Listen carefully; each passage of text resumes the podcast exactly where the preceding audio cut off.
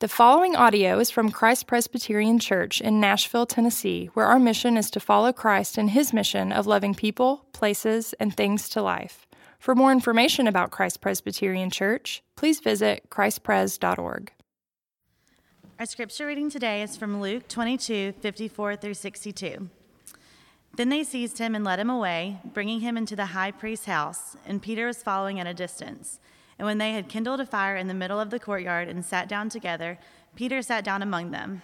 Then a servant girl, seeing him as he sat in the light and looking closely at him, said, This man also was with him. But he denied it, saying, Woman, I do not know him. And a little later, someone else saw him and said, You also are one of them. But Peter said, Man, I am not. And after an interval of about an hour, still another insisted, saying, Certainly this man was also with him, for he too is a Galilean. But Peter said, Man, I do not know what you are talking about. And immediately, while he was still speaking, the rooster crowed. And the Lord turned and looked at Peter, and Peter remembered the saying of the Lord, how he had said to him, Before the rooster crows today, you will deny me three times. And he went out and wept bitterly. This is the word of the Lord. Thanks, Jenny. Well, I'm not sure if any of you um, like history or uh, even church history for that matter, but um, there's a story of one particular um, great church his, history father, if you will, um, from England that is a really amazing and encouraging story to me. Uh, we, Thomas Cranmer is his name. He's actually an English uh, reformer of in, in many of the 16th century. And many of us actually probably know more about him than we think because often in our church and in many churches maybe you've been in before, we recite from the Book of Common Prayer. He's the author of that.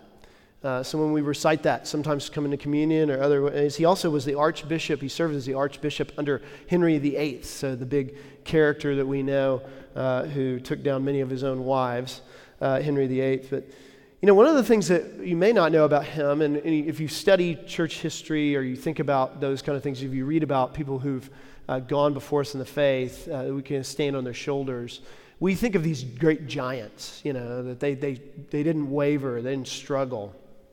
Thomas's story is a little different. He stood at the point of time where uh, there were great tensions between both Protestant and Catholic theology. And whoever, whomever was in power really held kind of a, a strong arm in that. And as he found himself uh, really more, considering himself more of a Protestant in, in, in, nature, especially if you read the, the Book of Common Prayer, it has some inklings of that. It's connected primarily to the Episcopal Church and Anglican uh, history. He found himself uh, really in the nexus of what was a deep seated anger between the Catholic and Protestant uh, worlds. And as there was a devout queen who came into reign, he found himself wavering back and forth politically, publicly. He'd be asked questions about what he really believed, and he, he'd find himself, no matter where he was, trying to just live a life of kind of self preservation. And finally, they realized uh, he's not really telling us the truth. They wanted to, to seize him for his errors, particularly being a, a Protestant at that time, and to destroy him. They tried to force him to publicly recant and renounce everything he believed. And he signed a document saying that he renounced all of his, and, and, and to give, give a speech publicly, renounce all of his beliefs.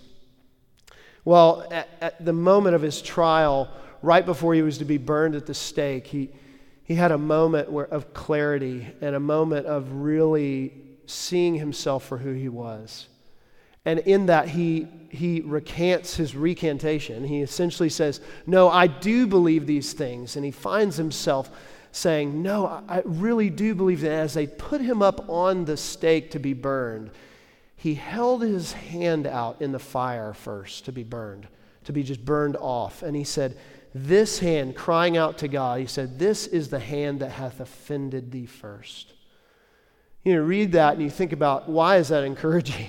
Well, it's encouraging for the sake of, you know, I don't know if you read any of the martyrs or people who've died for the faith, but what's encouraging to me about that is somebody who struggled, uh, somebody who wavered a lot in their faith.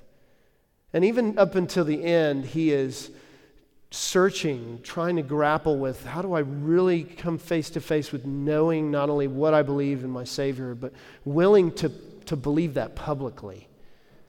You know, we just read a passage that goes far, even further back than that, that Thomas Cranmer himself stood on, on the back of a giant known as Peter. Even his name, if you're unfamiliar with Peter, he's, you may have even heard of him, St. Peter. You think of this name, if you're unfamiliar with the Bible, he is like one of the beacons of faith, of Christianity. His name even means rock.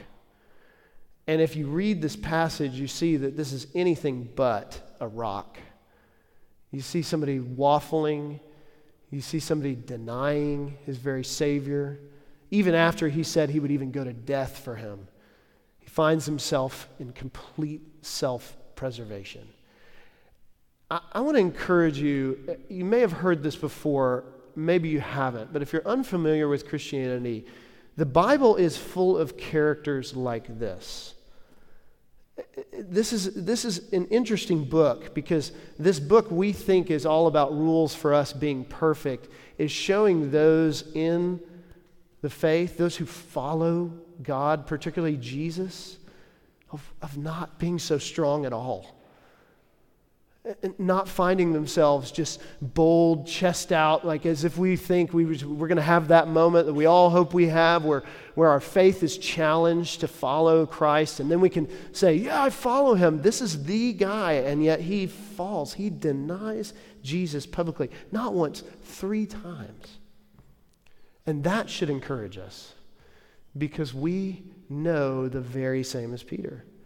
We know what it's like to deny. look, denial is different. We've looked at Judas and what it means to be a betrayer, that, that Judas betrayed Jesus. That's a, a, a, a, deliberate disloyalty to Jesus. But, but this, denial, is different. It's more of a passive. It's a, it's a I'm not going to get really involved. I'm going to kind of keep myself from being scarred or marred or, or put in a category or, or, or associated with Jesus, not only if you see these denials with Jesus or anybody who else is associated with them, It's more of the passive rather than the active act of betrayal. And I think hits most of our hearts in that as well. As you look at this passage, I want us to encourage, be encouraged by a couple things. One is that we see ourselves through Peter's eyes. I mean, the fact that we get to see someone talk about how they denied Jesus and the faith. I mean, these are the followers. It should be something it's saying to us. The Bible's crying out to, to you and to me that this is not only a reliable book, because if the Bible was really kind of a kind of trying to promote itself, it wouldn't make its number one and few followers deny their founder.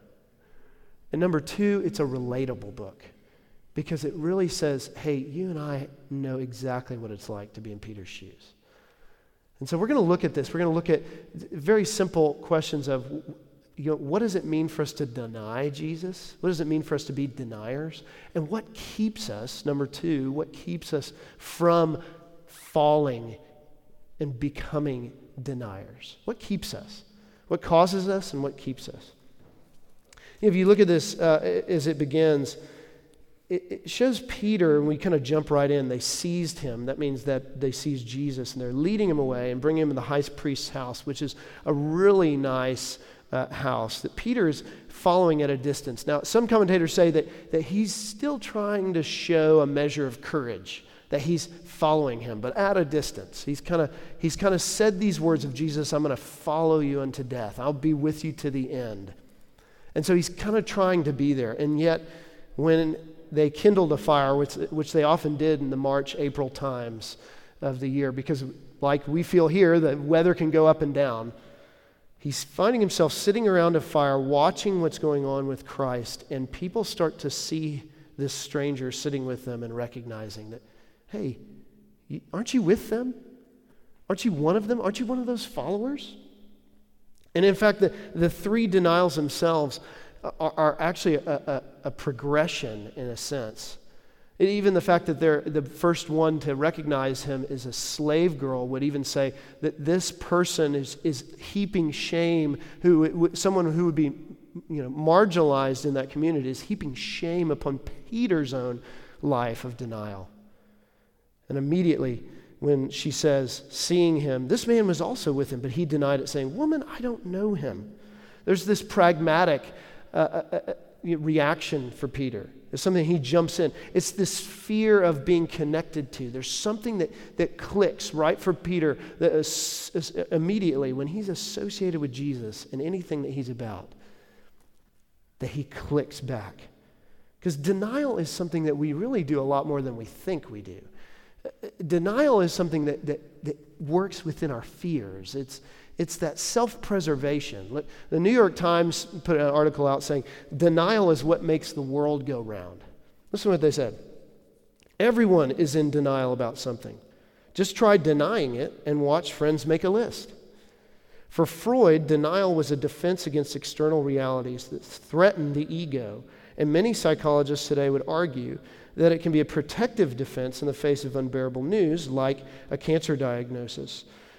In the modern vernacular, to say someone is in denial is to deliver a savage combination punch, one shot to the belly for cheating or drinking or being, doing bad behavior, and another to slap to the head for cowardly self deception or pretending it's not a problem. Goes on to say that we do this in every everyday circumstances because it's getting underneath the fact that we don't like who we are. Uh, denial isn't just about what we do, it's actually it's, it's a denial of who we are.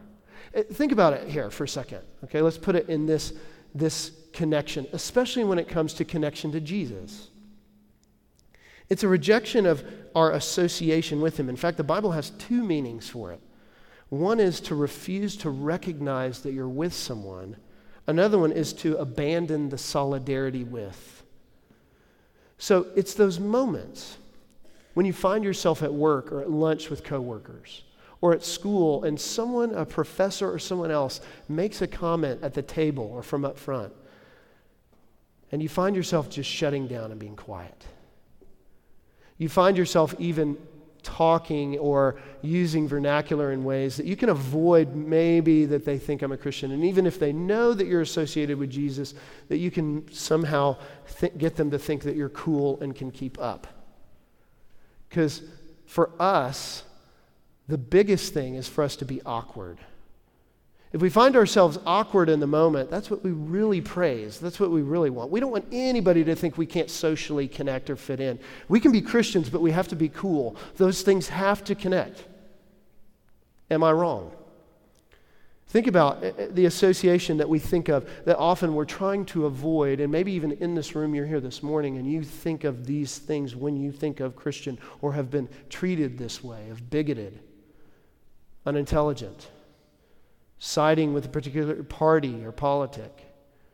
Those kind of things that come out that we, we're, we're constantly trying to feel like we're either battling against or we're trying to hide from. Isn't that denial? Isn't that where we come from? Are there the moments where you're surrounded? And you watch, and, and, notice even these, these denials, it's not just, oh, he was with him, the slave girl says, that he was with Jesus when Jesus' name comes up and people get a little bit awkward. I had another one of those moments, even as a pastor the other night. Somebody said, oh, yeah, he's a pastor. And I thought in my heart, why do you have to say that? Because immediately this guy just met a catty corner to me goes, Oh, God. He literally put his face in his hands because he had just said a few things that he probably felt bad about. He put his face in his hands, and I was like, Great, here we go. I felt that. Isn't that the case for us? That we want to connect, we want to fit in, but it's not just with him. But notice right after this, two other people say, this in verse 58. And a little later, someone else saw him and said, You're also one of them. So, not just relating to Jesus, relating to those with him. And that's where it gets even trickier. It's the moments when we're watching TV and we see people holding up signs that are horrible. It's the moment that we hear things from people in our city that this is what Christianity means, and we think, how am I associated with this? Look, I don't know if you know this, but I'm standing literally where Martin Luther, Dr. Martin Luther King spoke several years ago. There's a plaque right outside. He was actually not, he was supposed to speak at Vandy, and they had him here instead, which is really pretty cool. One of the things that, that if you read um, not only that speech, but letters from a Birmingham jails, one of the things that he markedly says about those who would say they follow Jesus and yet and yet should help in the cause of injustice is that they are silent. It's not that they're against, it's just that they're silent. I think the question for us is are we silent in the face of things where we should know who we are, but yet we deny it and keep our mouths closed? When it comes to things of race, homosexuality, when it comes to things we see that are horribly portrayed in the way that the gospel shouldn't be said, are we silent? Or should we lean in and love those who are marginalized? And bring those and show community and show real life. And yet we can close our mouths and deny. Why is that? I, I think, where does this truly come from? Here's an interesting thing that, that you may not think about right before this that Jesus talks to Peter about is that Peter is incredibly bold. I don't know if you know that. Peter is, is known for his impulsiveness, right? And one of the things in Matthew chapter 26, in this is kind of a related passage to this one. It says that Peter answered him, Though they all fall away I, because of you, I will never fall away. Jesus said to him, Truly I tell you, this night before the rooster crows, you will deny me three times. And Peter said, Here's what Peter says in response Even if I must die with you, I will not die with you. And all the disciples said the same. And yet, what happens? They'll scatter. Why? Because here, here's at the root of our denial is that our faith is often in our faith. Peter's faith in that moment, you see, is not necessarily in the object of Jesus in this denial and even in this moment. It's in his strength of following Jesus. And isn't that where denial finds the simplest, smallest cracks in our faith? Because we have our faith in our faith. We feel as though if, we if we get a part of knowledge, if we connect in some way to God, that our faith is made strong. But what really is our faith? What, what does it connect to? Is it to how strong we believe? What puts Jesus on the throne? Is it our praises? Is it what we believe? Or is Jesus on the throne, therefore we believe? Do we put Jesus on the throne because we understand that he's king? Or do we understand because he's king? Does his position already of authority determine that? Or do we really think our faith is strong because we are strong? That's really it. Because that's what happens when you want to deny Jesus in those moments at the dinner table or in a classroom or with a coworker or wherever it may be. When we want to close our mouths, where denial really comes in strong is when we really think we have it down. I got my I got this. Isn't that when that kernel of quote new information from some expert that tells us that we go, wait, is this really true? It's one thing to ask a question, it's another thing to say, uh, I don't know. Is it because we know, because we have all the answers to the questions? Or is it because there's someone else who does? Because that's where it comes. It's the confidence in self. There's a great book by, by another theologian named Horatio Bonar. He's, he said this. He talked about what it creates in us when we have faith in our own faith is deep anxiety. Doesn't it make you have anxiety when you kind of go, I don't know what's really true? Yeah, you feel strongly one way, and then something comes in and it all just causes a right turn. He says this He says, You seem to think that it's your own act of faith that is to save you. Forget everything about yourself. Your faith, your frames, your repentance, your prayers, look to Him. It is in Him and not in your poor act of faith that salvation lies. It is in Him and in His boundless love that you find a resting place. Out of Him, not of your own exercise of soul concerning Him. Peace comes through Him. Looking at your own faith will only minister to you self righteousness. It only builds you up, only to be knocked down again with the next stronger punch the next thing that comes. Because what's coming ahead of Peter? The cross.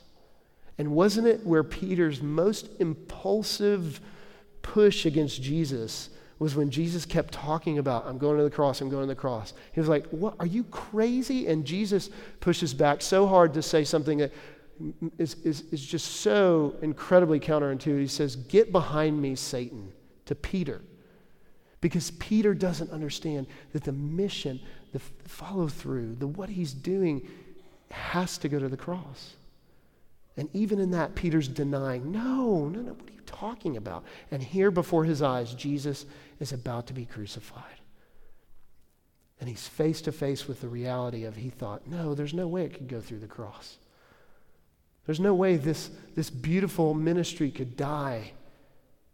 And it's right in front of him. There's no way. What keeps us from denying? What keeps us in our denial? What keeps us from falling away? Is it our strength or is it something else? I want you to see something here that, that can be easily missed in this passage. It's in verse 61. Well, I'll read 60 just to, for context. Peter said, Man, I do not know what you're talking about. And immediately while he was still speaking, the rooster crowed. And then verse 61 And the Lord turned and looked at Peter. And Peter remembered the saying of the Lord and how he said to him, Before the rooster crows today, you will deny me three times. And he went out and wept bitterly. The word turn and look is a deep phrase, actually, in the, in the scriptures. It's a phrase meaning to turn and gaze into, to cause to admonish, to cause to repentance, to turn, right? And notice something Peter is more than willing to disassociate with Jesus. But even in the most crucial moment of denial, who associates with Peter? Jesus. Can you imagine being Peter in that moment?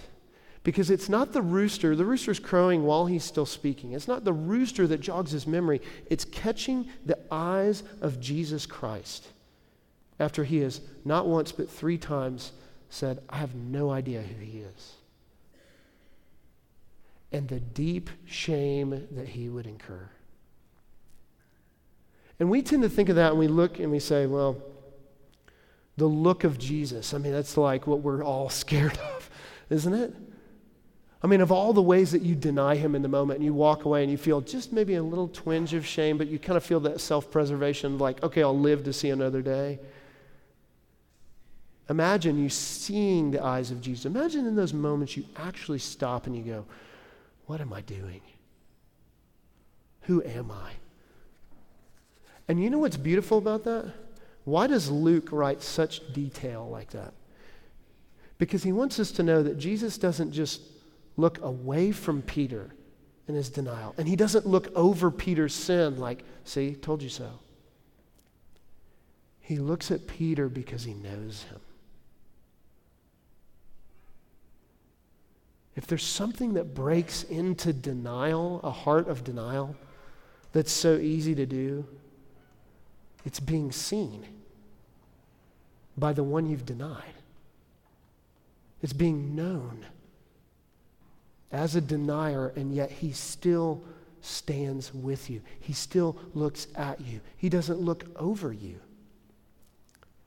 He doesn't look away from you, as many of us think he would to say, God. He doesn't roll his eyes.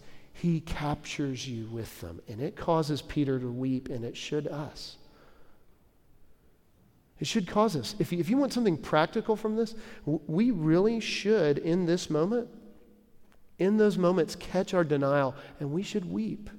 And Peter's weeping is not one of just staying in shame, it's knowing that he is one of denial. Have you ever had somebody actually stand with you, like you've actually harmed? And instead of turning away from you, they actually turn towards you? It almost would feel better sometimes if they pushed away from you, right? There's a, there was an article put in a, paper some time ago of a pastor who was pulled over for a, a DUI. And this is a haunting article because it makes you think eh, eh, eh, in many ways. But another pastor actually wrote in that same paper, a opinion piece to this addressed to this pastor but publicly. And this one who was pulled over. He said, As a fellow pastor in the Presbyterian Church in America, I want to make sure that Reverend Shelton Sanford, for whom I do not know, is not the only ordained man whose name is listed here as a big sinner. This could have been me. This could have been any of us. Give me the right opportunity, background, and occasion, and there is no sin which I would not commit. This is the moment for the church to show and extend the grace of Jesus in ways that no other religion can offer. Every other religion says, be good, be, and, and then be loved. And the gospel declares that it is wretched, sinful, careless, and even DUI getting preachers who Jesus came to live and die for. It's my prayer and my hope that this Westminster Presbyterian Church in Rock Hill find a great opportunity for grace in this moment. The only safe prophet is named Jesus, not Shelton. Jesus will never fail. He loves sinners, even preachers. Shelton, my brother, grace, God's grace is sufficient. Others may be ashamed of you, of you, but the Father slaughters fattened calves for prodigal preachers too. I am not ashamed to call you a fellow minister, brother, or Christian because Jesus is not ashamed of me. Some of you in this room are thinking, gosh, how could he say that? This man, you know, you don't want to excuse his sin. Okay, sure. But in all of our hearts, if we're really understanding who we are as deniers of Jesus in those moments, just like Peter, the found, one of the cornerstones of our actual faith, we stand on Peter's shoulders to even do what we're doing here. Can we not admit and know ourselves that Jesus doesn't look, he doesn't look over sin? He addresses it, but he knows you because he looks at you. And yet, even before this, he knows Peter's weakness. Even in Luke, just like literally verses before this, he says, Peter, I have prayed for you that Satan would not sift you, wouldn't tear you apart. I've gone before you because you will do this. Wait a minute. Jesus knows, even before Peter does the denial, that he will deny him, and yet he still moves in relationship with him. He still loves him, he still enters in with him. See, the essence of denying is wanting to hide. This is what happened at the very beginning of the Bible. The whole Bible begins that way. It's Adam and Eve, the story of the garden. When sin enters, the first thing they want to do is hide. They want to deny that they did anything against God. They want to deny that, they, that even when they're asked individually, they're like, the man says, no, the woman did it. The woman says, no, the serpent did it. I mean, they deny everything. And yet, what does God do? He continues to pursue them, not only in that moment, but in history. Denial drives us to hide. What is Jesus showing us here for deniers? The good news is about being known. He doesn't look away. He's your advocate. Before you even ever deny Peter, before you ever said a word, before the rooster even woke up that day, I was praying for you and I'm with you. Don't you know that Jesus isn't associated with you because you're good? He already knows that you're going to walk out these doors and you're going to deny him in some way, shape, or form. And yet he pursues you. He doesn't look past you or away from you. He looks at you and he remains your advocate his eyes stay with you. Look, I um, I come from a family. There's a lot of alcoholism in our family. And when I was in seminary, I studied um, marriage and family therapy as kind of a, a, a as a um, an emphasis in my degree. And I remember part of my study uh, was learning about my own family, like really gathering, studying and I know that that's in me, you know, that, that part genetically as well as, you know, consciously. Um, and by God's grace, I've, I've haven't gone down that path, but I know I know exactly what that means, and I've seen that. I've grown up with that. But I was able to go to some AA meetings because I really wanted to learn what, what is this, what is this, how does this work? To think about my family, to think about what that's like. And some of you in this room know exactly what that is. And I remember sitting in that room and just observing. Um, they were so kind to let me come sit in on this meeting and just for me to learn how do I love my family better? How do I know myself better? And thinking in that room of these people are just open. The first thing they have to do in an AA meeting is you can't deny. You can't deny of who you are. Or there's no way you're going to grow. There's no way you're in relationship. There's no way you have people in there. It is the most open, soul baring place because you cannot deny what you deal with. What if we understood that gospel in the church more? That greater eyes have we on us as an advocate in Christ. That we come to a table for people like you and me who deny Jesus. We come to a table for this reason. We come to a table because right when Jesus resurrects from the dead, we're going to celebrate that in a week. And when he resurrects from the dead, do you know who he asks for first? He says in Mark chapter 16, verse 7, right after he resurrects, he goes, But go tell his disciples and Peter that he is going before you in Galilee. Do you see that Jesus goes before your denial? He is with you in it to cause you to weep and see and repent and turn from the ways that you think you're so strong in your faith, and He comes after it to resurrect and die, even in the moment. Notice what is happening to Jesus while Peter denies Him? He's in the act of going to the cross to die for His very denial. Coming to this table doesn't warrant your faith, it doesn't make you a Christian. You come to this table and you partake and you taste the, the wine, the bread, and the juice, and the crackers because Jesus is our faith. He is the way of peace. He is the Son that took up the cross so that you may be brought in as sons and daughters. If you're here this morning and that's one of those things that's really hard for you to grasp, really hard for you to take in, I would encourage you not to come to this table just because everybody else is doing it. Stay in your seat, contemplate, come forward, fold your hands as we form semicircles, receive prayer in those moments. But come to this table only if you say, you know what, I, I am a denier, but Jesus keeps me. He's my Savior, helper, keeper, friend. He is with me to the end. Let's stand together.